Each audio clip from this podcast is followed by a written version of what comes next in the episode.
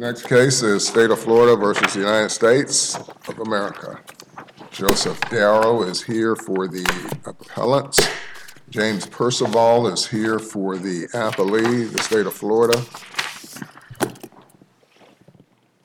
Mr. Darrow, you may begin when you're ready.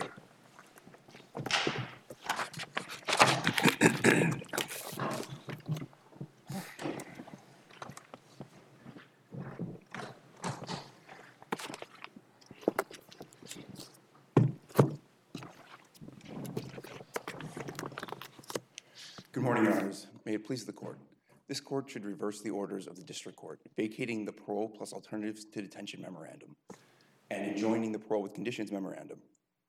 These memoranda represent the Department of Homeland Security's guidelines for using its parole authority under 8 USC 1182 D5A in response to health and safety and border security risks that arise at the southwest border under conditions of overcrowding and peak encounter rates.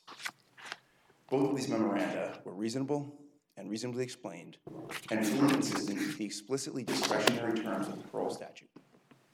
The District Court erred on a number of grounds, most notably in holding that these memoranda were contrary to law under the APA in violation of that parole statute. The District Court held that for three different reasons. First, the District Court held that the memoranda violated the clause in the parole statute that requires there to be an urgent humanitarian reason or significant public benefit justifying the parole. The District Court said that these memoranda violated that clause because they took into consideration DHS's operational circumstances. However, the statute does not preclude the Department of Homeland Security from considering the background factors. Before you get there, I guess, just speaking for myself, I'm a little more interested in whether or not Florida has standing to bring these claims. Are you not going to address that at all? I was, Your Honor.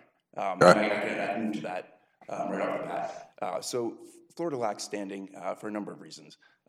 First, on the evidence that was submitted at trial, even before we get to the Supreme Court's subsequent decision in the United States versus Texas enforcement priorities case, but just on the evidence that was adduced at trial, the Luhan case instructs that an injury in fact has to be concrete and particularized. I'll interrupt you because as someone who spent a good amount of time litigating against the federal government on similar issues to this on behalf of a state, I'm very sympathetic to your arguments, but I'm a little bit caught on the Texas decision and how we could see this as different than that.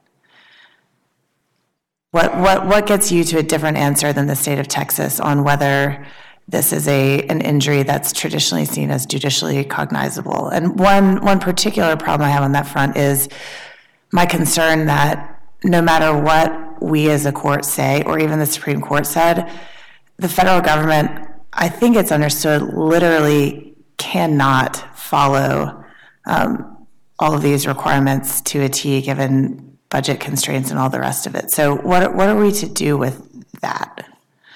A few pieces there.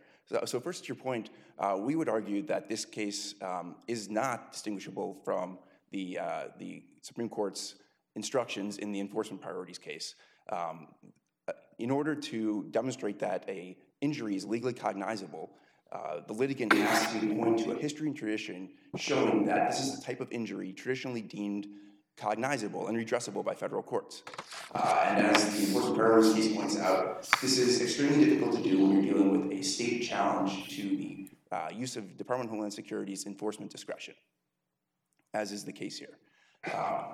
And as the priorities case also pointed out, that when a state is raising only indirect financial injuries, not direct injuries, because here the memoranda at issue aren't acting directly on the state. They're acting on non-citizens, and we don't get to an alleged injury to the state until those non-citizens move to Florida and start using state services, and those state services incur a net cost to the state. Your argument is that the district court here did not have the benefit of United States versus Texas when it entered its decision in this case, and the United States versus Texas is pretty good authority for the proposition that Florida does not have standing? Is that your argument? That's correct, Your Honor, because there's no legally cognizable injury, because the indirect injuries that the court did identify are attenuated And further, the court also found that the state was entitled to special solicitude and thereby lowered the bar to show traceability and redressability. And the enforcement priorities case also indicates that this doctrine, to the extent that it has use in any state challenge, is not usable in this context of a state challenge to immigration enforcement based on these indirect injuries. What do we do with the footnote in the Supreme Court opinion suggesting that maybe it would look different for, I think, a case like this? I believe Your Honor's reference in the footnote about the continued detention of non-citizens who've already been arrested. Right. I know this isn't exactly the same, but it feels pretty similar. What's your response to why that shouldn't guide our analysis here? Well, first of all, the Supreme Court did not say that that would necessarily present a different case. It just said that that might implicate different circumstances that would lead to a different analysis. But here, the analysis is not that different because we're not actually dealing with what the Department of Homeland Security views as detention of non-citizens. That's traditionally about detaining them while they're in removal proceedings or after they've been ordered removed. Here, we're dealing with the very short-term holding of non-citizens by the Border Patrol for no more than 3 days while they're being processed, and that means issued notices to appear or dispersed into the country or rejected for any number of other reasons. And here, if you read the district court's opinion, one of the major issues is not so much with the detention or not, it's with the issuance of the notices to appear or not. That seems to be the primary concern. So here we're still dealing with the case of not taking enforcement action. Granted, it's not permanent non-enforcement action, right? The government intends to issue notices to appear to the individuals who are released under parole under these mechanisms, but it's a temporary decision not to take enforcement action, a deferment of that. And that temporary decision, even though temporary, not permanent, still involves many of the same discretionary determinations that a permanent decision not to enforce requires and should be evaluated similarly. So further on the issue of standing, regarding the evidence, the only specific injury that the district court identified was an increase in the number of students being educated in Florida schools. But if you actually look at the nuances of that, that determination was not traceable to the parole ATD policy. The only information that the state of Florida tracks is what he calls immigrant children and youth. And this category includes not only all non-citizens under any number of immigration classifications, but also United States citizens who are born abroad or who were not educated in the country within the past 3 years. Well, the district court, or Florida says the district court is entitled to draw inferences that of the 17,000 increase of non-citizens in Florida schools, it is more likely than not that they were paroled under this policy.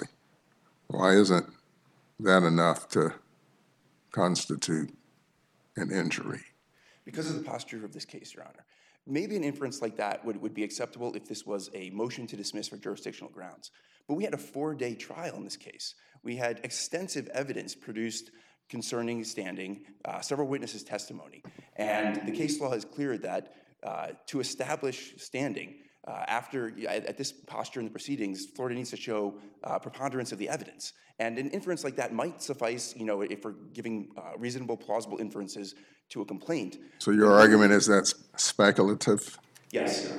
Okay. That without anything more concrete saying at least some portion of the 17,000 are attributable to the parole ATD program, we're just in the land of speculation. Was there any data to support that determination in the record in this case?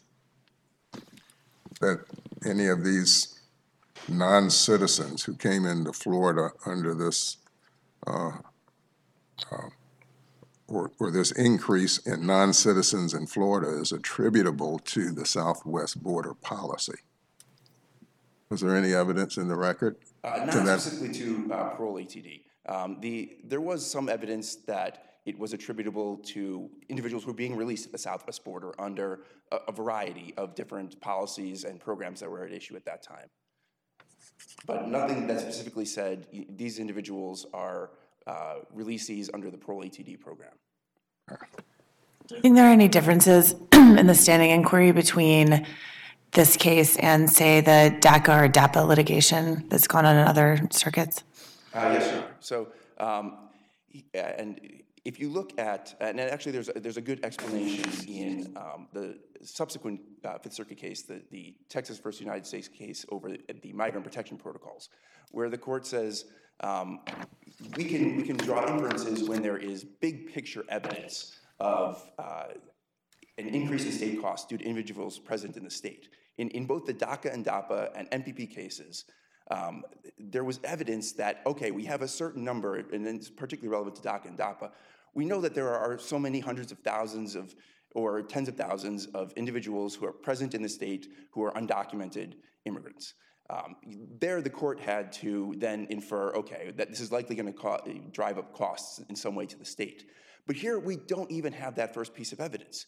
All we know that was that there was an increase in immigrant children and youth. We don't even know that there's, an extra 10,000 people in Florida, for instance, due to Parole ATD. We don't. That number is still a question mark. So this case requires two levels of inference, whereas those cases just require one level.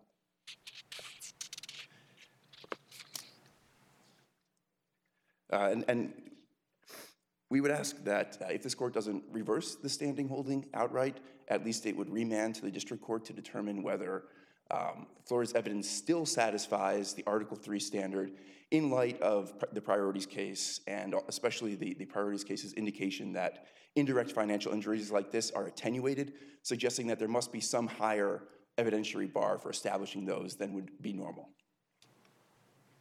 Unless there are other questions on standing, I'll go back to the merits.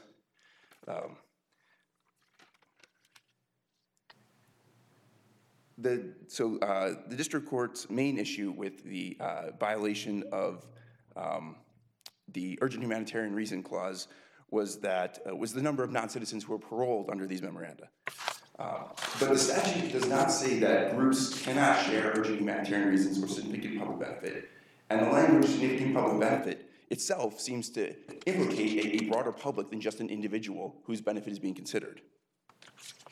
Holding otherwise would contravene decades of practice by the Department of Homeland Security that's been actively ratified by Congress, who routinely passes bills to provide benefits and paths to lawful status for groups of non-citizens who've been paroled in, sharing a common justification for parole, including Ukrainians, Afghani nationals, Polish and Hungarian nationals. You're saying that Congress has in some way implicitly affirmed the policies that are going on right now regarding immigration? I find that a tough contention.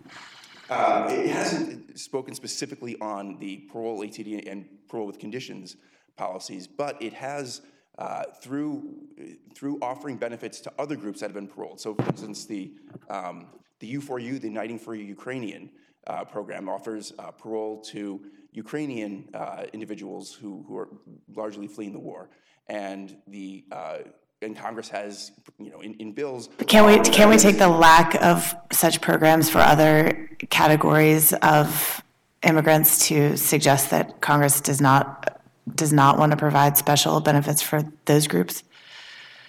I think it'd be hard to infer anything from a negative, Your Honor, especially because these programs are so recent that Congress may just not have had the opportunity to act on them yet. I see my time is up. Thanks. All right, thank you, Mr. Darrow. Mr. Percival for the state.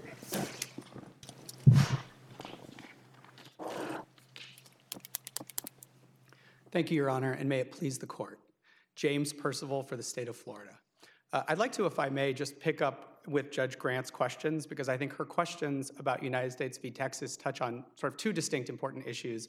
One is Judge Kavanaugh's majority opinion, and the other is, or Justice Kavanaugh, and the other is Justice Gorsuch's concurrence. And starting with the majority, I just want to be clear. The court discussed, well, before I get to that opinion very much rests on this initiation of enforcement proceedings area. And the court is, I think there's an Article II overlay to the court's decision, and the court says over and over again that it's only talking about the initiation of enforcement proceedings. And I do want to But why shouldn't the reasoning in the Texas case apply to this case? Well, because the court expressly says that it's not reaching that question, and to Judge Grant's question earlier, it's not a footnote. But why would we apply different reasoning to this case? Well, because the court went out of its way above the line to go through 5 scenarios that it was not addressing. And when the court tells us that it's not addressing something, then I think we should go to the pre-existing case law that exists. So we should use different reasoning? Well, the court's reasoning is very much grounded in the specific decision to initiate an enforcement proceeding and the separation of powers that exist with that decision. The court specifically says that it's not addressing an arrest and then release. It also says it's not addressing the conferral of affirmative benefits.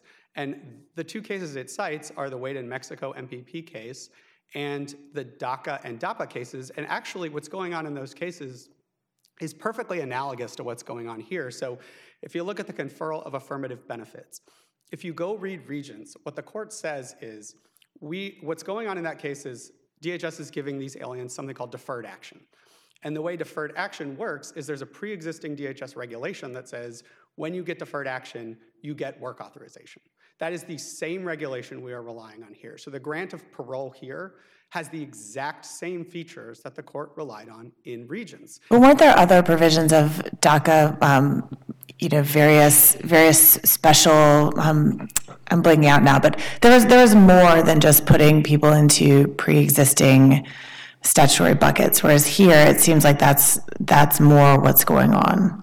So I actually think it cuts the other way, Your Honor, because deferred action is more grounded in this sort of unwritten idea of enforcement discretion, whereas parole is an express affirmative benefit that's laid out in the statute and that there's an express statutory standard for. So I actually think parole is a greater benefit than deferred action. And then in the MPP case, the whole premise of that case was that there were releases on parole going on. That was exactly what the court discussed. So I think this is on all fours with what was going on in MPP. Now, I recognize that the court did not discuss standing in the MPP decision, but the court sort of elevated it to a standing case when it cited it in United States v. Texas as an exception to the court's reasoning. So I think because United States v. Texas expressly carves out these two scenarios, then we have to go back to the drawing board and look at what the case law said before United States v. Texas. And there are two cases in particular I would point the court to.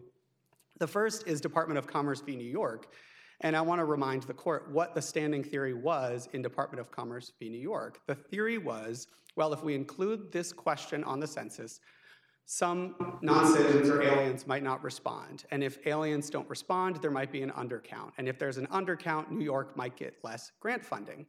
And so there's sort of several steps in the analysis. This is a downstream economic effect of federal regulation, and there was a trial in that case. New York put on evidence not of what was going to happen, but what had happened in the past, and the court said that looks good to us. So I think that precedent, which the court did not overrule, more clearly applies here. And then the other case I would point the court to is Childs v. Thornburg. In Childs v. Thornburg, the court held that a state entity had standing because it deployed resources in response to federal immigration policies, and particularly their management of a detention facility in Florida. Childs v. Thornburg is on all fours here, and under this court's precedent, it is bound to apply it because the Supreme Court has not overruled Childs v. Thornburg.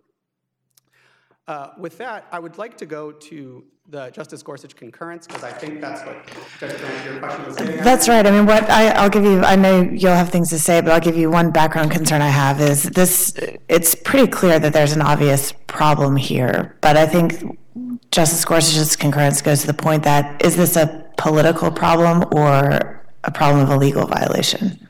Well, let me tell you a few reasons why I think Justice Gorsuch's concurrence is different. I think what's driving Justice Gorsuch's concurrence is that with vacatur of the priorities known, what the agency was doing, it could still do. And that's what Justice Gorsuch says. And here we know that's not true, both as a matter of law and as a matter of fact. So as a matter of fact, we know that's not true because we have the data. And what we see is these memos go into effect, and you see 100,000 paroles per month. The memos get vacated or rescinded, and you see 5 paroles per month. So we know as a matter of fact that that's not true. We also know, though, as a matter of law that that's not true, and that is because of the way 8 CFR 212.5 is written. So historically, when DHS does these mass paroles, which we think are unlawful, but they've been doing for a long time. They ground these paroles in a provision of 212.5 that authorizes DHS to parole aliens when detention is no longer in the public interest. The problem for DHS is that this regulation does not apply to this category of aliens. And the reasons for that are somewhat detailed, but that's on page 40 of the brief. So I actually think it's fair to read DHS's regulations. So Florida's argument, as I understand it from the brief, is that there are more students in Florida schools that they have to educate, and there are increased costs, and that's attributable to the this policy. Where's the data to reflect that? Sufficient to support, that you've got an injury that's more than just speculative. So does the record reflect how many new students in the Florida schools are attributable to the Southwest border policy? Not precisely, but let me tell you what the evidence does show, because I think the evidence is actually very good. And I just have to respectfully disagree with Mr. Darrow about what the data says. It's cited in footnote 5 of our brief. So what we got from DHS was it's a little more than a one-year snapshot, but given when Parole Plus ATD was in effect, it's essentially a one-year snapshot. And what they did is they broke down the releases by policy, or at least by mechanism of release, but the parole releases were under this policy. And then they told us how many of those people they understood to be in Florida.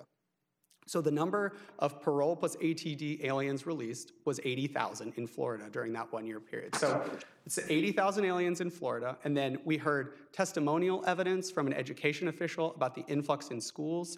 We heard evidence about the fact that these individuals are required to send their children to school, and they do so. We also heard evidence about the fact that these policies were especially Parole Plus ATD, was disproportionately a family unit policy. And then we have data from the schools that show a 17,000 increase in immigrant children and youth. And while immigrant children and youth don't necessarily mean these individuals— How many of those 17,000 are attributable to the Southwest border policy? So we don't have that exact piece of information. You don't know, right? Well, we think the district court quite rightly made an inference from all of the information that at least some of— In order to have standing, don't you need a little more than conjecture and speculation? Well, it's not— And we don't have the data. The court says it's more likely than not. Don't you need a little bit more than that to have a concrete, particularized injury sufficient to support standing? We do need a concrete and particularized injury, Your Honor, but the burden of proof for the necessary facts for standing are the same as for every other fact, and I don't think it was unreasonable for a fact finder, faced with all of that evidence, about 80,000 new aliens in the state released under this policy. We have to guess that there are students in schools, non-citizen students in schools, who are attributable to the Southwest policy. I don't think it's a guess, Your Honor. I think if the same facts were presented on an element that was not a standing element, I think any judge would send this to the jury. And preponderance of the evidence is the same for standing. I would point the court in particular to Blackwater Riverkeeper, this court's decision, which makes this exact point. Now, the facts there were slightly different. It was about pollution, but the defendant argued, you have to show that these precise chemicals that are being released are showing up in the exact place that's causing the injury, and the court specifically noted that that is not what is required to prove traceability, and that would be an unduly high burden for the plaintiff to demonstrate that. So I think Blackwater Riverkeeper just forecloses that conclusion based on the mountain of evidence that supports the court's inference. Another one of the concerns that I have about your argument in this case is that when we read recent Supreme Court opinions, the Supreme Court isn't particularly enamored with this special solicitude for states when dealing with matters involving executive discretion. In fact, Justice Gorsuch says we need to leave special solicitude on the shelf. What do you have to say about that? So I think it is fair to say that there are some justices on the Supreme Court who've thrown shade at special solicitude, for lack of a better term. I would make 2 points, Your Honor. The weight of authority seems to be that it's inappropriate. When you deal with the executive's use of discretion in immigration matters. Yeah, Your Honor, so just to go back to those points, I guess the most important point I would make to Your Honor, given that that's where you are, is that if you look at the district court's decision when it talks about the Blackwater Riverkeeper case, Blackwater Riverkeeper is not a special solicitude case. And if you remember that what special solicitude gets you in particular is relaxed traceability and redressability, the court said when it discussed Blackwater Riverkeeper that it would find those two elements met even without special solicitude. So I don't think there's any remand necessary, even if the court thinks special solicitude does not apply, because the court made an express finding under this court's precedent that we don't need special solicitude, or at least you can infer that the court didn't think we needed it because special solicitude goes to those two elements. I do want to go back to redressability because there's one more response to Judge Grant's question, because I think part of Your Honor's question is, well, aren't they just going to find another way to release these aliens? And that is true. That is what's going on now. They're releasing them under a different mechanism, but there's a very important reason why we still have redressability in this case. So the distinction between the policies that have been vacated and enjoined and what the government is doing now is that now they are initiating removal proceedings and then releasing the aliens, whereas before they were releasing the aliens and then going and finding them and initiating removal proceedings. And if you look at the administrative record, there is a 5-year backlog at least, and the record says it's going to keep getting longer. And that backlog is not an immigration court's backlog. That is a backlog to start the removal proceedings process. That is a backlog to initiate the notice to appear. So if you think about what's going on now, now they're issuing the notice to appear at the border and then releasing them. And what the district court said is, well, at a minimum, we have partial redressability because issuing the notice to appear at the border, as opposed to 5 years down the road, reduces the total amount of time that these aliens are in the state, causing the state expenditures. Do you know if these NTAs are, this isn't necessarily relevant, but I'm curious, do you know if these NTAs are sufficient according to what the Supreme Court has said they need to contain in terms of the date and all of the other things? My understanding, this is not on the record, Your Honor, but I'll just answer your question. My understanding is they do have a court date. Okay. Just play this out. Let's say it takes 5 to 10 years to get through immigration court. Well, if you're released under Parole Plus ATD, it's 5 to 10 years plus however long the backlog is, and the administrative record tells us it's, I think the district court found that it was 5 years at least. So if you just think about the expenditures we're incurring, there's just 5 more years of the expenditures if they keep doing this. And they have apparently figured out how to issue the NTAs at the border and release aliens. So while Your Honor is right that they do not have the resources to detain everybody, what we've learned since these orders went into effect is they have figured out a way to issue the NTAs, and that partially addresses Florida's injury. I guess there's just one more point I want to make because my time is pretty limited. I explained to Your Honors why 212.5 does not authorize these paroles, and that's why these memos are distinct from a lot of these other scenarios. But I think what makes this case even more egregious is that in 2022, the government did notice and comment rulemaking. I'm trying to find the page site. I think it's on page 31 of their brief, or somewhere near there. There's a Federal Register site. So the government in 2022 did notice and comment rulemaking. It did it with the express purpose of expanding the scope of its parole authority to apply it to different categories of aliens. So they have this detention is no longer in the public interest parole regulation, and they went out of their way to do notice and comment rulemaking to expand the category of eligible aliens. In that rulemaking, the agency did not choose to apply it to the category of aliens at issue here. So what we have in this case is an off-the-books regulation by secret memorandum where the agency is using secret memos to obtain what it traditionally does through notice and comment rulemaking. Agencies have to conduct notice and comment before passing legislative rules. That's what the United States Code says. But these are just general statements of policies. These parole policies are not legislative rules. Well, I would respectfully disagree, Your Honor, and I think DHS disagrees as well because they chose to do notice and comment rulemaking a mere 2 years ago to amend this regulation to expand its application. I think that they got caught with their hand in the cookie jar in this case when we filed a lawsuit based on a news report and they were forced to produce the memorandum. And with that, Your Honor, I'm out of time, and we would just ask the court to affirm. Thank you. All right. Thank you, Mr. Darrow. Mr. Percival, you reserve some time for rebuttal.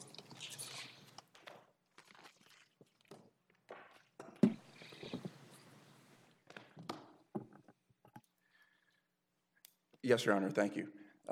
Just to address counsel's last point first, I believe the notice and comment process that he was referring to was the government's what we call the asylum officer rule, which dramatically changed the way that people who were going through the expedited removal process would receive credible fear hearings, and it was changing the agency that was conducting those. It was a very significant change to the expedited removal edifice, and it affected individual rights. So it would have been a legislative rule, unlike the guidance at issue here, which are not themselves binding on anyone. They leave the Border Patrol agents the discretion to grant parole or deny parole as they see fit and as appropriate, and they do not dictate any binding outcome for any party.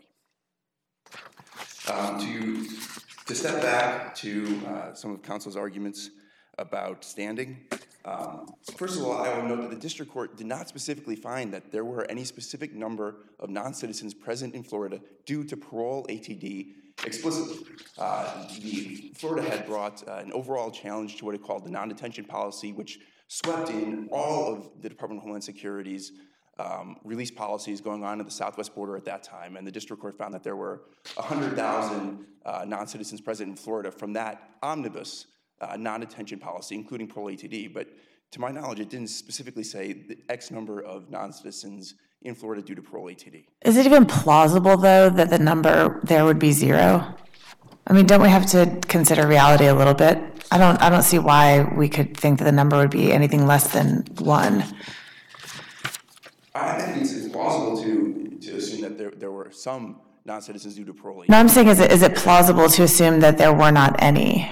Right? Does our decision have to reflect an assumption that's not even plausible? No. I think the court can assume that there were some non-citizens present in Florida under parole ATD, but that's just the first piece that has to fall into place to establish standing. Then it has to have evidence that not only were they present, but they were using state services. And then not only were they using state services, but that use of state services resulted in a net cost to the state. But didn't you have evidence that was presented before the district court judge from education officials about the non-citizen students who had now come to the classrooms? Yes, Your Honor, concerning the requirement for English learning. I mean, I understand there wasn't a specific number, but there certainly was testimony that non-citizen students had become enrolled in public schools. The education witness said that I believe he had spoken to some families and that they had been, released at the southwest border. He might have even said parole, but again, there are many, many programs and many different initiatives utilizing parole, and that information was not, concretized to a particular time period where we could necessarily. How many of the new students in the Florida public schools, non-citizen students, were attributable to the southwest border policy? We don't have that information. We have 17,000 new immigrant children and youth during the time period in which the policy is being challenged or in operation. But then it requires us to speculate what number of that 17,000. And remember that the 17,000 also includes United States citizens who were born abroad. Well, let me ask you this as a hypothetical question because I understand it's not in the record, but I'm just curious if the state had provided and had been able to ascertain the number of students that had been paroled at the southwest border and now were attending public schools and were causing the state to incur cost, would they have standing? If they were to establish that a certain number of students were in their schools directly due to the parole ATD policy and that resulted in a net increase in cost to that agency, yes, but we don't have several pieces of that evidence. What if it was five students? I don't think the number is what matters. It's the ability to establish that any number of students were present to these policies and that they raised the costs. And if you can establish that, then you have standing. But we don't have that evidence here. It seems like you're disclaiming in that case that this is similar to United States versus Texas. Right? If you're saying that the point is that they can't show how many students are, or if any students are there causing Florida more costs, then that's why they don't have standing. But it sounds like you're not making the argument about an injury that's typically considered judicially cognizable. Are you shifting away from that argument? Oh, no, we're making both in the alternative. So first there's the evidentiary argument, and then that's what we view as more of the legally cognizable argument, that this isn't the type of injury that has traditionally been deemed legally cognizable. Florida and the district court can't point to any precedent showing where a third party has been able to sue over the government's allegedly overbroad use of parole and obtain relief on that basis. But you're saying that if they showed that there was an increased cost to the state as a result of the policy, then they would have standing?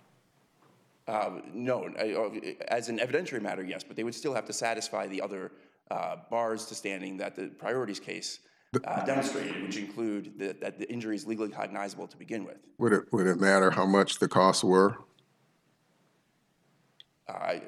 I don't think so, Your Honor. I think they just have to establish that there is a net increase in costs. Okay. Thank you, by the way, for realizing that the statement I was referencing by Justice Kavanaugh was not in a footnote. I'm glad that you could figure out what I was talking about. But I'd like you to respond to opposing counsel's argument that the government's change in timing of issuing the NTA doesn't provide partial redressability to the extent that we're concerned about redressability in this case.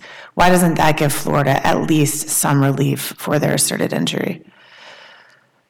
Well, that's not the relief that the district court ordered.